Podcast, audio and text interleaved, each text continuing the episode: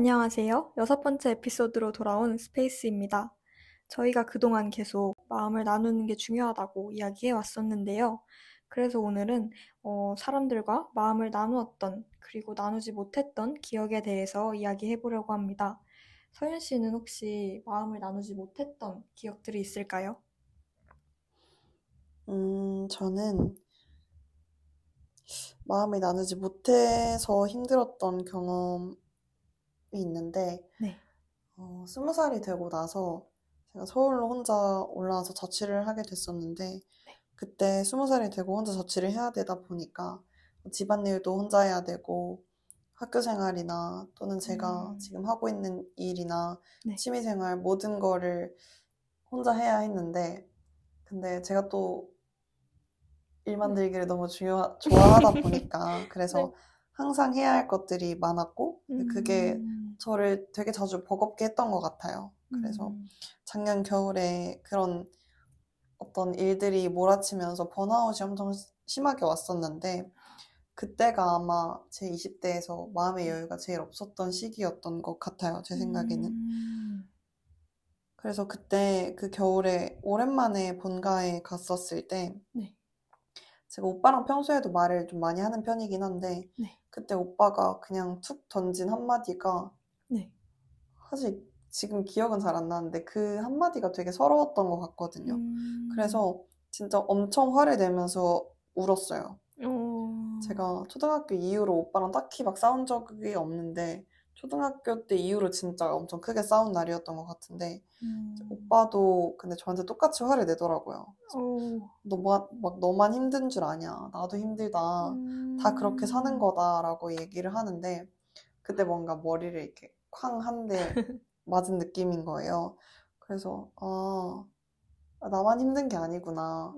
내가 지금 내 음, 힘듦에 사로잡혀서 누군가를 이제 돌아보지 못했구나라는 생각이 들면서, 아, 우리 가족인데도 진짜 참 말을 안 하고 살았다라고 생각을 음, 하게 되더라고요. 그래서 나도 누군가를 돌보지 않았으면서 네. 누군가가 날 돌봐주길 바랬나, 내가? 뭔가 그런 음, 이기적인 마음이었구나라는 걸 깨닫고 나서 그 뒤로는 가족들한테 정말 자주 연락을 하는 것 같아요. 그래서 음, 연락을 되게 자주 하면서 어떤 걸 했는지, 밥은 음, 먹었는지. 사실 엄청 궁금한 얘기는 아니긴 하거든요. 근데 어, 답변들도 뭐 오늘 뭐 했다, 뭐 먹었다, 음, 어제랑 되게 다를 거 없는 답변을 돌려받긴 하는데도 네. 그럼에도 불구하고 우리에겐 그리고 사람들에겐 그런 것들이 필요한 것 같아요. 아, 어. 서로의 안부를 묻고 오늘도 수고했다고 얘기해주고 어, 음, 그렇게 마음을 나눈다라는 것만으로도 음, 내일을 조금 더 기분 좋게 살아갈 수 있게 만드는 것 같아서 네. 어, 그래서 저는 주변에 있는 사람들과 마음을 나누는 게 너무나도 중요하다고 생각합니다. 근데 보통 오빠랑 막 이렇게 마음을 나누려고 하는 사람들이 없잖아요? 제 주변에서는 못 봤거든요. 어, 오빠라는 개념보다는 뭐 아빠의 아들 정도? 뭐 그래서 아빠의, 아- 아빠의 아들한테 조금 더 친절하자. 어, 오, 그렇게 생각하는 거죠, 뭐. 근데 오빠랑 친한 편인 것 같기는 해요. 제가 워낙 오빠를 좋아해서. 음, 네. 오빠를 좋아한다. 오, 오, 흔하지 아, 않은 네. 남매네요. 아, 네. 소연 씨는 그러면 네. 저처럼 뭐 이런 가족들이나 네. 친구들이나 마음을 나눴던 경험 있으세요? 마음을 나눴던 경험이요. 아, 마음을 나누지 못했던? 마음을 나누지 못했던, 어, 서윤 씨는 오빠 얘기를 하셨잖아요. 저는 아빠 얘기를 하고 음, 싶은데요. 저는 그래도 엄마랑 아빠랑 동생이랑 되게 가까운 편이에요. 근데 뭔가 엄마랑 동생한테는 하루에도 몇 번씩 사랑한다고 얘기를 하거든요. 음, 저도 동생이랑 사이가 좋은 편이라서 동생한테 막 애교도 부리고 막 사랑해 막 이렇게 하는데 아빠한테는 이상하게 그게 잘 음, 안 되더라고요. 아빠를 좋아하고 가깝지만 표현하기가 어려웠어요. 그래서 자라면서 특히 19살 그리고 올해 20살에 아빠랑 다투는 일이 좀 많았거든요. 음, 왜냐면 그 제가 아빠한테 마음을 표현하지 못하게 된 게 제가 무언가를 가장 기대하고 바라는 사람이 아빠인 것 같더라고요. 뭐 음. 친구들이나 주변 사람들한테 제가 뭐 돌아올 거 생각하지 않고 그냥 있는 그대로 제 마음 표현하는 거 이런 걸 잘 하는 편인데 이상하게 아빠한테는 자꾸만 어떤 모습을 기대하게 되고 음. 어, 뭔가 그만큼 실망을 하게 되더라고요. 음. 그래서 사실 그건 제가 아빠를 그만큼 너무 좋아해서 아빠가 뭔가 누구에게나 멋있어 보였으면 좋겠고 늘 젊게 살았으면 좋겠다는 그런 마음 때문이었는데 어, 그런 좋은 마음은 숨기고 실망한 감정만 아빠한테 자꾸 드러내게 됐던 것 같아요. 그래서 아빠한테 좋아하는 마음보다 실망하는 감정만 계속 드러내고 표현을 안 하게 되면서 좀 많이 싸웠었거든요. 같이 기분 좋게 얘기를 시작해도 뭔가 이렇게 틱틱대면서 말하는 게 나가면 아빠도 음. 서운해하고 그래서 좀 많이 싸웠었어요. 근데 그러다가 이제 계속 이렇게 있으면 진짜 후회를 할 것 같은 거예요. 음. 그래서 그 다음날 아침에 이제 아빠한테 연락을 했어요. 아빠 오늘도 좋은 하루 보내. 이렇게 서현 씨한테 배운 대로 제가 카톡을 보냈거든요. 그랬더니 아빠가 갑자기 무슨 일 있어요 우리 보물? 이러고 답을 한 거예요. 그 다음날 아침에도 제가 아빠한테 전화를 해서 아빠 오늘도 좋은 하루 보내 그랬거든요. 그랬더니 아빠가 진짜 무슨 고민 있냐고 막 걱정을 하시는 거예요. 그래서 아 내가 그동안 아빠한테 정말 무심하게 행동했구나라는 걸 좀 깨닫고 나서부터 제 마음을 어색하더라도 표현하려고 노력했던 것 같아요. 그래서 가까운 사람일수록 표현하는 게 더 어렵다는 말이 있잖아요. 음, 맞아요. 그래도 어려워도 계속 표현하려고 노력하는 게 중요한 것 같다는 걸 깨달았어요. 맞아요. 특히 아빠들이 네. 딸한테 그런 사랑을 받는 걸 되게 좋아하는 것 같아요. 아, 저희 아빠도 아, 근데 그게 또 문제가 되는 게 네. 송현 씨가 요즘 처음 네. 이제 좋은 하루 보내라 이런 거를 네. 했는데 이제 그게 매일매일 반복되다 보면 네. 또 사람이 가끔 하루 안 할 수 있잖아요. 네. 그러면 그런 거에 막 괜히 서운해서 오늘은 연락이 없네 이러고 아빠가 아, 아, 요즘엔 아빠 생각도 안 하나 보네. 또 저는 이제 따로 사니까 네. 그래서 그런 것들이 있지만 그럼에도 음. 불구하고 그런 좋은 말들 또는 그게 아니더라도 안부 물으면서 사는 게 음. 너무나도 중요하다. 자, 그러면 네. 송현 씨는 네. 마음을 나누지 못했던 기억이 있고 제가 네. 아는 송현 씨는 워낙에 네. 따뜻한 사람이니까 마음을 나누었던 기억도 많을 것 같은데 그거에 대해서도 뭐 얘기해 줄 만한 게 있을까요? 어, 전에도 제가 말한 적이 있는데, 제가 가장 뭔가 마음을 쓰고, 동시에 마음을 나눴던 기억은 라오스에서의 기억인 것 같아요. 음. 제가 올 여름에 라오스로 일주일 동안 해외 봉사를 다녀온 적이 있어요. 음. 근데 그 라오스에서 보냈던 일주일 동안 제가 가장 많이 했던 말이 커이악짜오라는 라오어로 음. 사랑해를 의미하는 말이거든요. 커이악자오요? 네. 아, 네.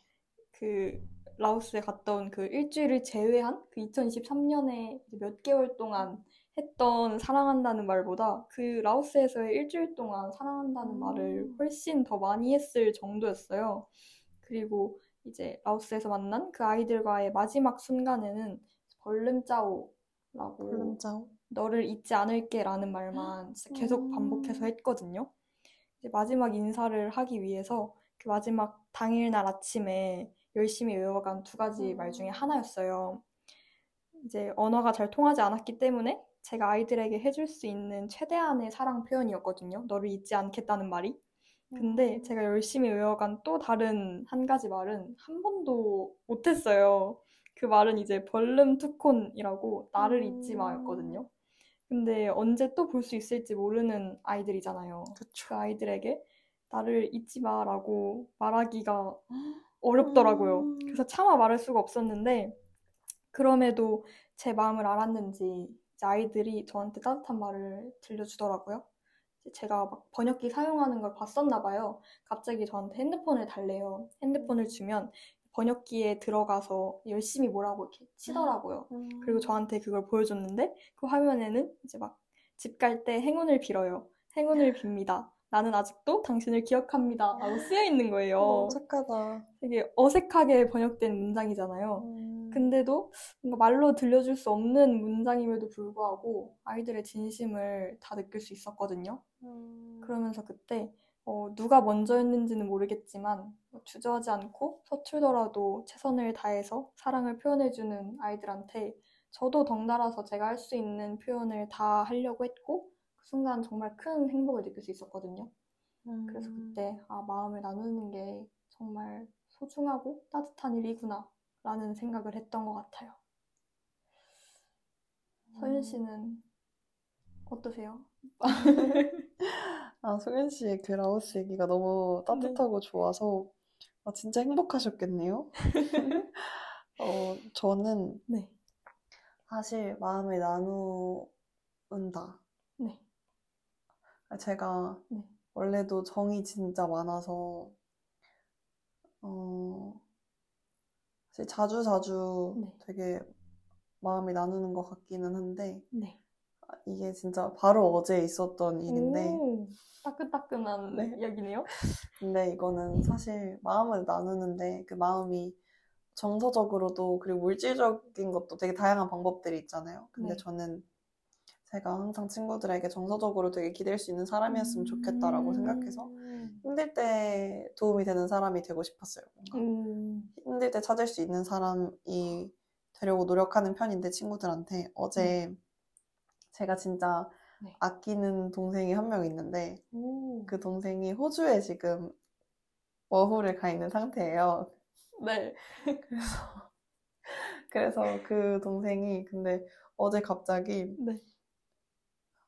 그 스쿠터를 그 네. 친구가 스쿠터를 장만해서 호주에서 이제 신나게 타고 다녔었는데 일을 갈 음. 때 꼭 필요하다고 하더라고요. 그걸 20분 안 타면 뭐 버스를 뭐 몇 번 갈아타야 되고 음. 몇 시간을 걸어야 되고 해서 스쿠터를 타서 이제 타고 맨날 출근을 하는데 어제 그 역에 스쿠터를 주차해 놨다가 네. 잊어버렸다고 하는 거예요. 누가 도둑 맞았다고. 그래서 네.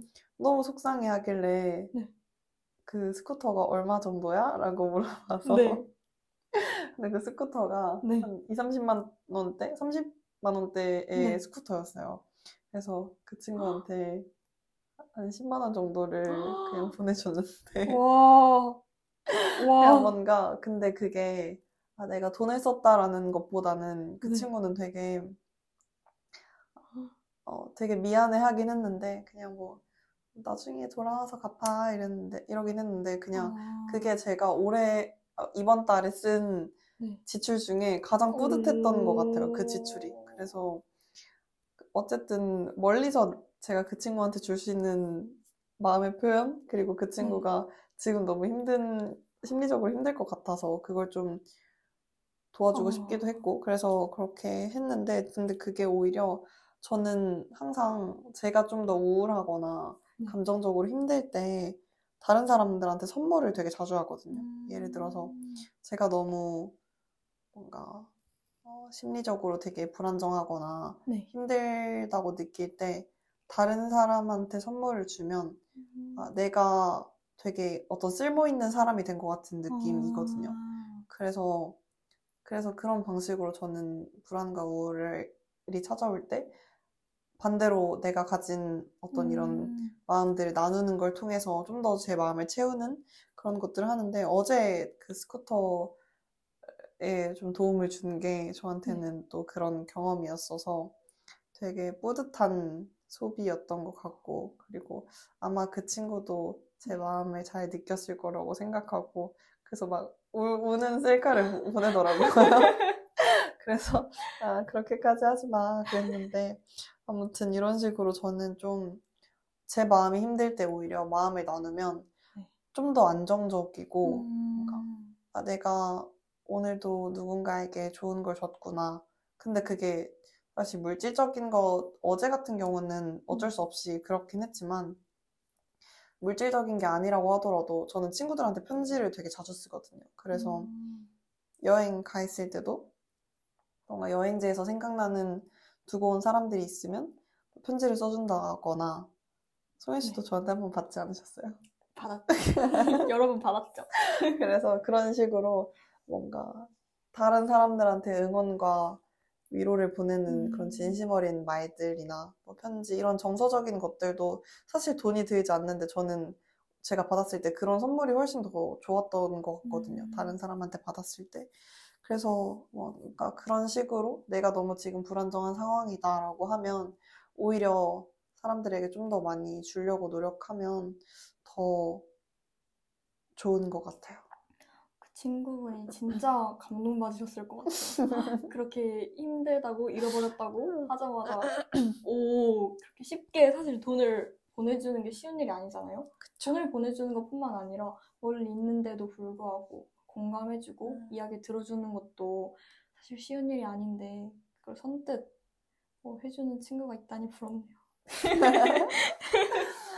그래서 아무튼 근데 또 이렇게 여러 곳에 마음을 주면 네. 그리고 그게 진심에 뭔가를 바라지 않는 사실 네. 제가 그 친구한테 스쿠터에 도움을 줬다고 해서 나중에 진짜 돌아와서 뭐 너가 내 선물을 사와 아니면 돌아와서 갚아 이게 아닌데도 음, 그냥 제가 기대하지 않고 그냥 그 사람이 좋아서 나누는 그런 마음들이 결국에 제가 힘들 때 다 돌아오는 것 같더라고요. 제가 힘들 때 음. 뭐 친구들도 그걸 알아채고 연락도 해주고 와서 집에 막 문득 찾아와서 뭐 밥도 음. 해주고 뭐 이런 친구들이 있어서 그래서 네. 결국에 우리는 다 같이 살아야 하고 네. 그러려면 네. 어, 그런 좋은 마음들을 서로 서로 나누면서 사는 게 조금 더 행복하게 삶을 사는 방법이지 않을까라고 생각을 합니다. 동의해요. 인생은 혼자라는 말도 있지만 맞아요. 우리는 그래도 다 같이 살아가야 되고 맞아요. 개인주의, 개인주의 하지만 다들 외롭고, 그쵸. 다들 외롭고 자, 그런 존재죠. 그래서 이번 에피소드에서는 마음을 언제 나누었는가, 그리고 또 나누지 못했을 땐 어땠는가에 대해서 얘기를 해봤는데요. 네. 이제 요즘에 점점 날이 추워지고 있으니까 옷도 따뜻하게 입으시고 또 따뜻한 마음들을 서로에게 전하면 네. 추운 날들을 조금이나마 더 따뜻하게 보낼 수 있을 거라고 생각합니다. 그럼 저희는 다음에 또 찾아오도록 하겠습니다. 감사합니다.